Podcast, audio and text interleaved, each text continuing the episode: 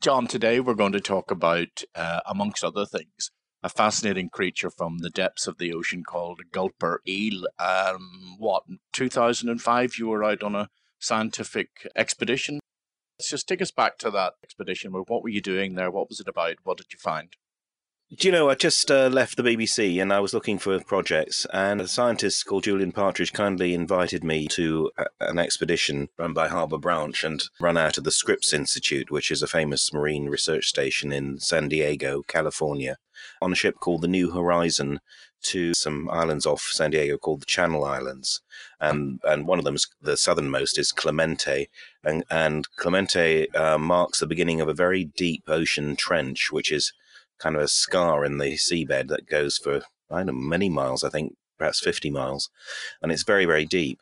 And Julian, uh, my colleague and friend, he was uh, interested in collecting some of these deep sea fishes. He studies deep sea fish vision. So, I, as a uh, filmmaker, I went with him. I was fascinated. Were they trawling or were they filming to the great depths? So this was a research ship. The the New Horizons about uh, 200 feet long. I mean, it's a big ship, but it's uh, basically uh, a trawler. I mean, a scientific trawler. And what happens is it it puts this uh, special net down, which is perhaps 50 feet across at the mouth, and uh, tapers towards a canister at the bottom end, which is called the cod end. I Don't know why. I guess that's where the cod were and when they were fishing for cod. But anyway, effectively, it's collecting a lot of things in the canister. Now, why doesn't the whole net get clogged up? Well, it's because they can open and shut the mouth at different depths.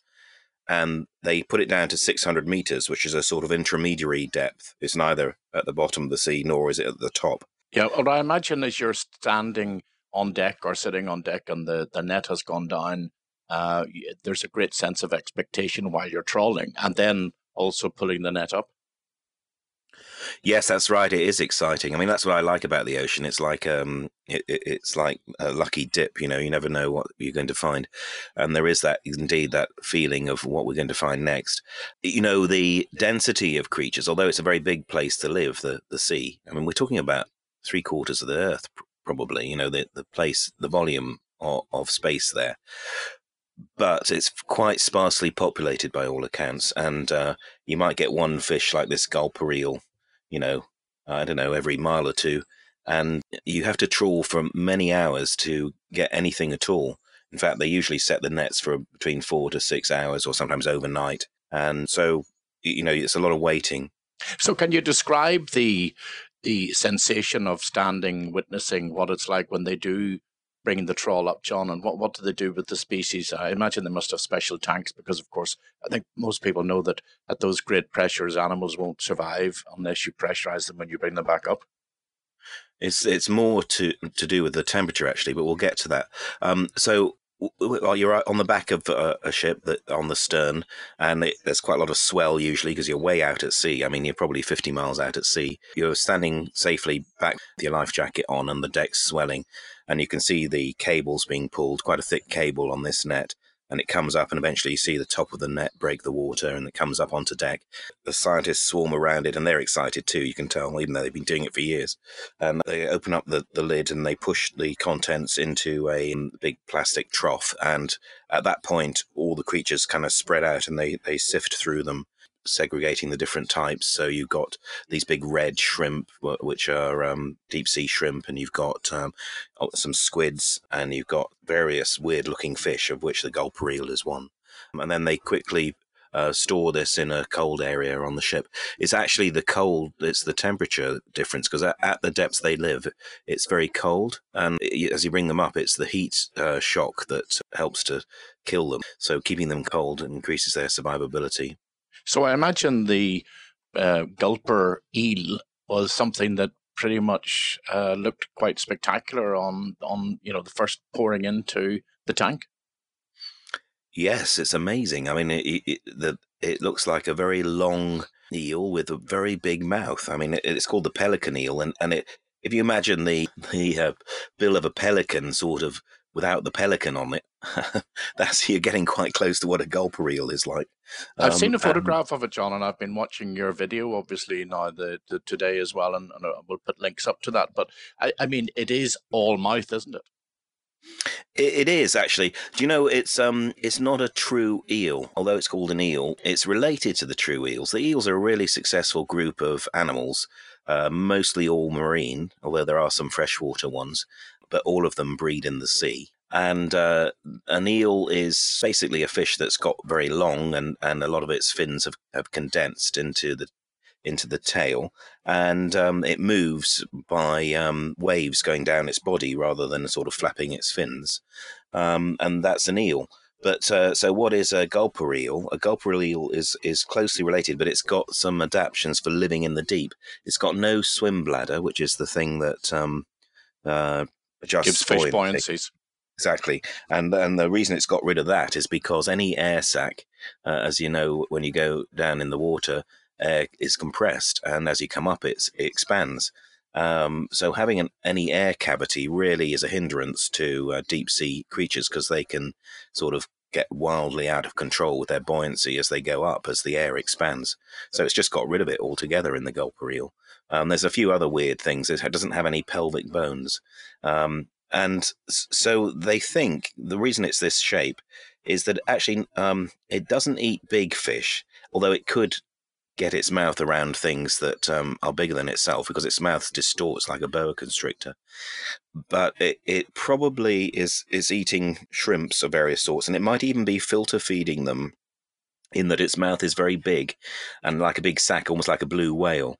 And if you look in, one of the things as we, because what we did when we when we got it out of the uh, holding tank was we put it in a filming tank, which is something called a kreisel, which is um, a round tank which has a water flow which uh, stops the animals from sticking to the front of the glass and you can f- look at it and film it properly. And the mouth is so black. It was the blackest black thing I've ever seen. Uh, I mean, you'd, you'd have thought there was nothing blacker than black, but oh my goodness, that was. It's that sort of velvety black inside its mouth. And that presumably is, is you know, when it has its mouth open underwater, nothing sees it coming. Um, I think it's probably important to say that the mouth isn't always open because I've seen some video of it where it, it is more eel-like. So the, the mouth must extend in some way so that this pelican-shaped mouth can gape open yeah. or be entirely yeah. hidden.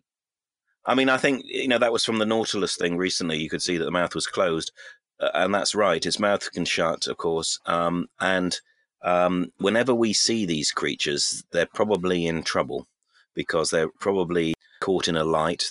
Um, it's not their world at all. They don't live in the light; they live in the dark.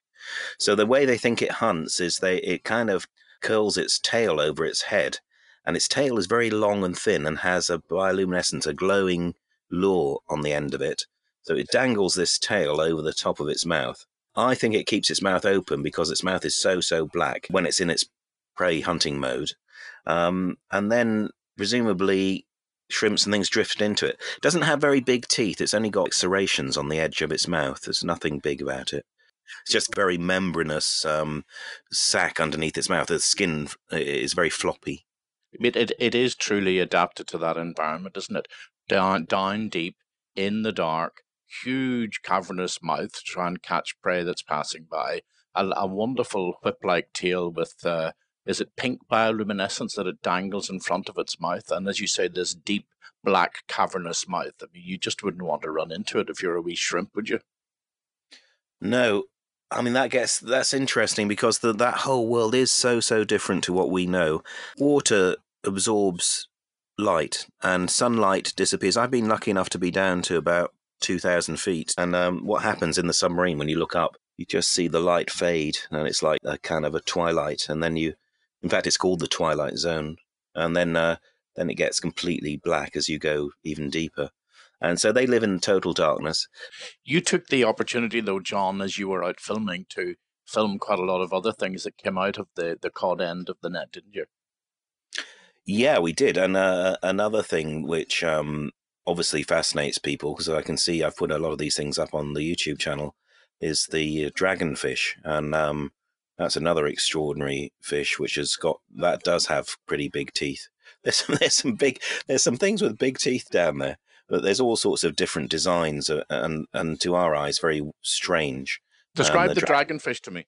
Do you know the dragonfish? Uh, there's several different species. Um, it's got quite a lot of pointy teeth when it opens up, white pointy teeth, but it's black again. You know, And it, actually, if you look closely, it's got a red uh, bar under its eye. And that uh, that's interesting because most of the creatures down there are looking in the blue spectrum.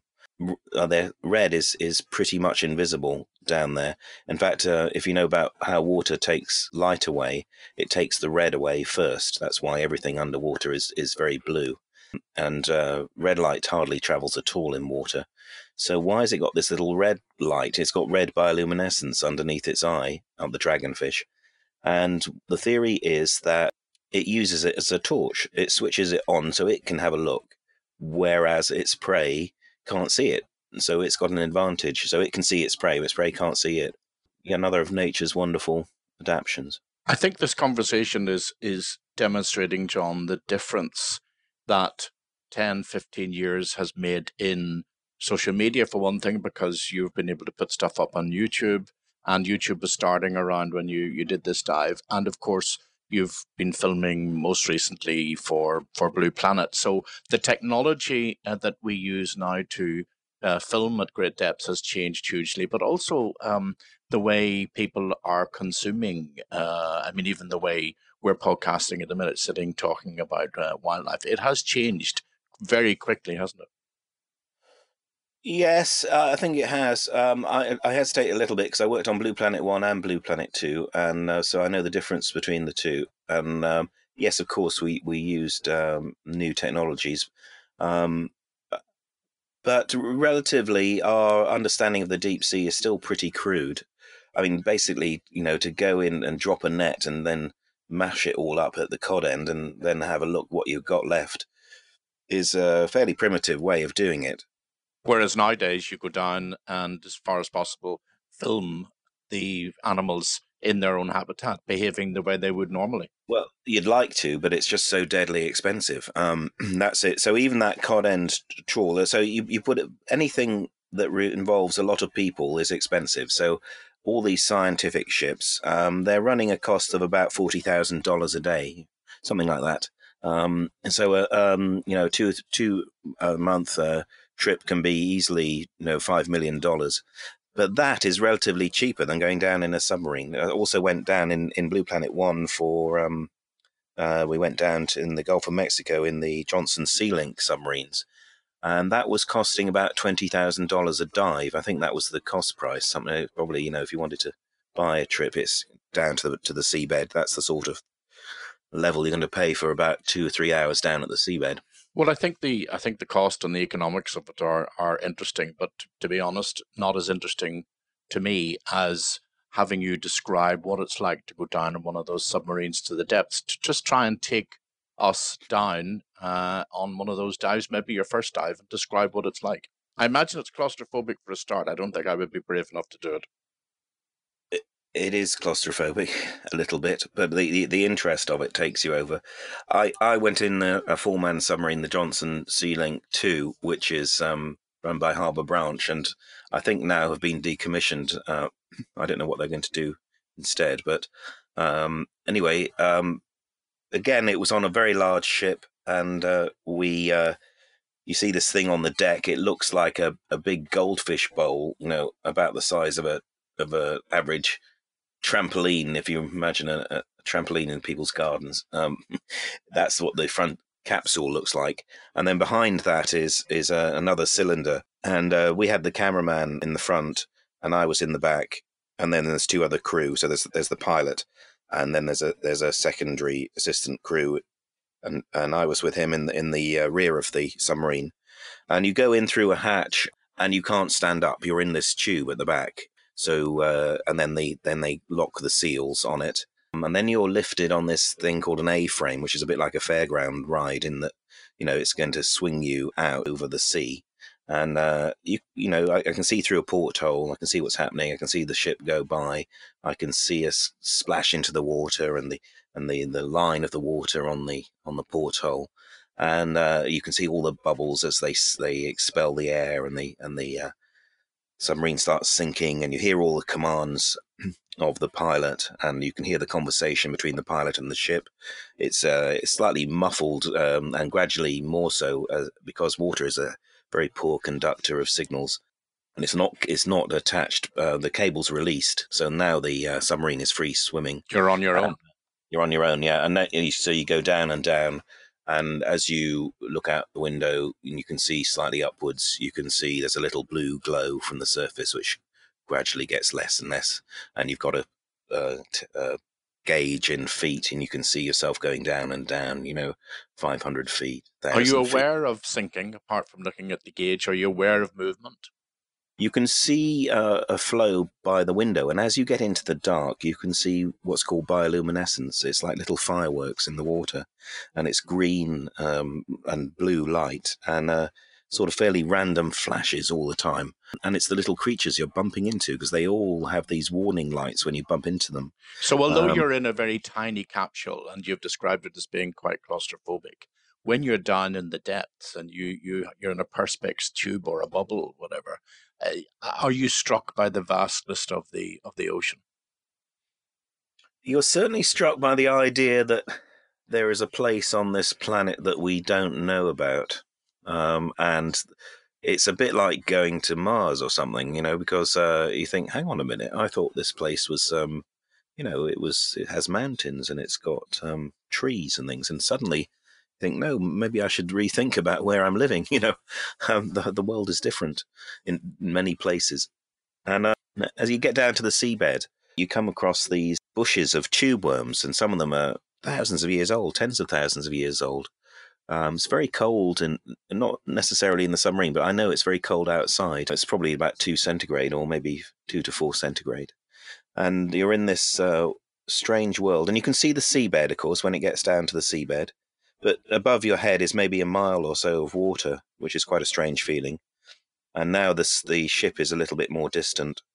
Very skilled, these pilots. They'll, they'll move along maybe 20 feet above the seabed. And then there's this wonderful place, because we were diving in the, in the Gulf of Mexico, uh, called the Brine Pool. And the Brine Pool is a super concentrated salt lake. And it's very, very weird because it looks like a, a lake does when you're on land. Having said that, this this landscape is different. Actually, this looks very similar to looking being at the edge of a lake on the land. That's astonishing. Um, so you're in the deep, oh, the yeah. depths of the ocean, and you can see a body, a different body of water. Is it a different color? Well, yes, it is. It, it, what it is, it's super concentrated salt. So um, places like the Gulf of Mexico are um, uh, constantly over geological historic time have evaporated and then flooded and evaporated and then flooded. And every time you do that, you uh, basically make salt. You kind of make stronger and stronger salt, um, and you've got these um, pockets of of um, super concentrated salt, which is much softer than the surrounding geology, and it gets pushed upwards, and eventually you get these pinnacles of super concentrated salt which form these lakes. And so and they have a very strange shoreline. The shoreline is covered with mussels with quite large mussels about the size of your hand. And they um, are living so what you know what the heck are they living on?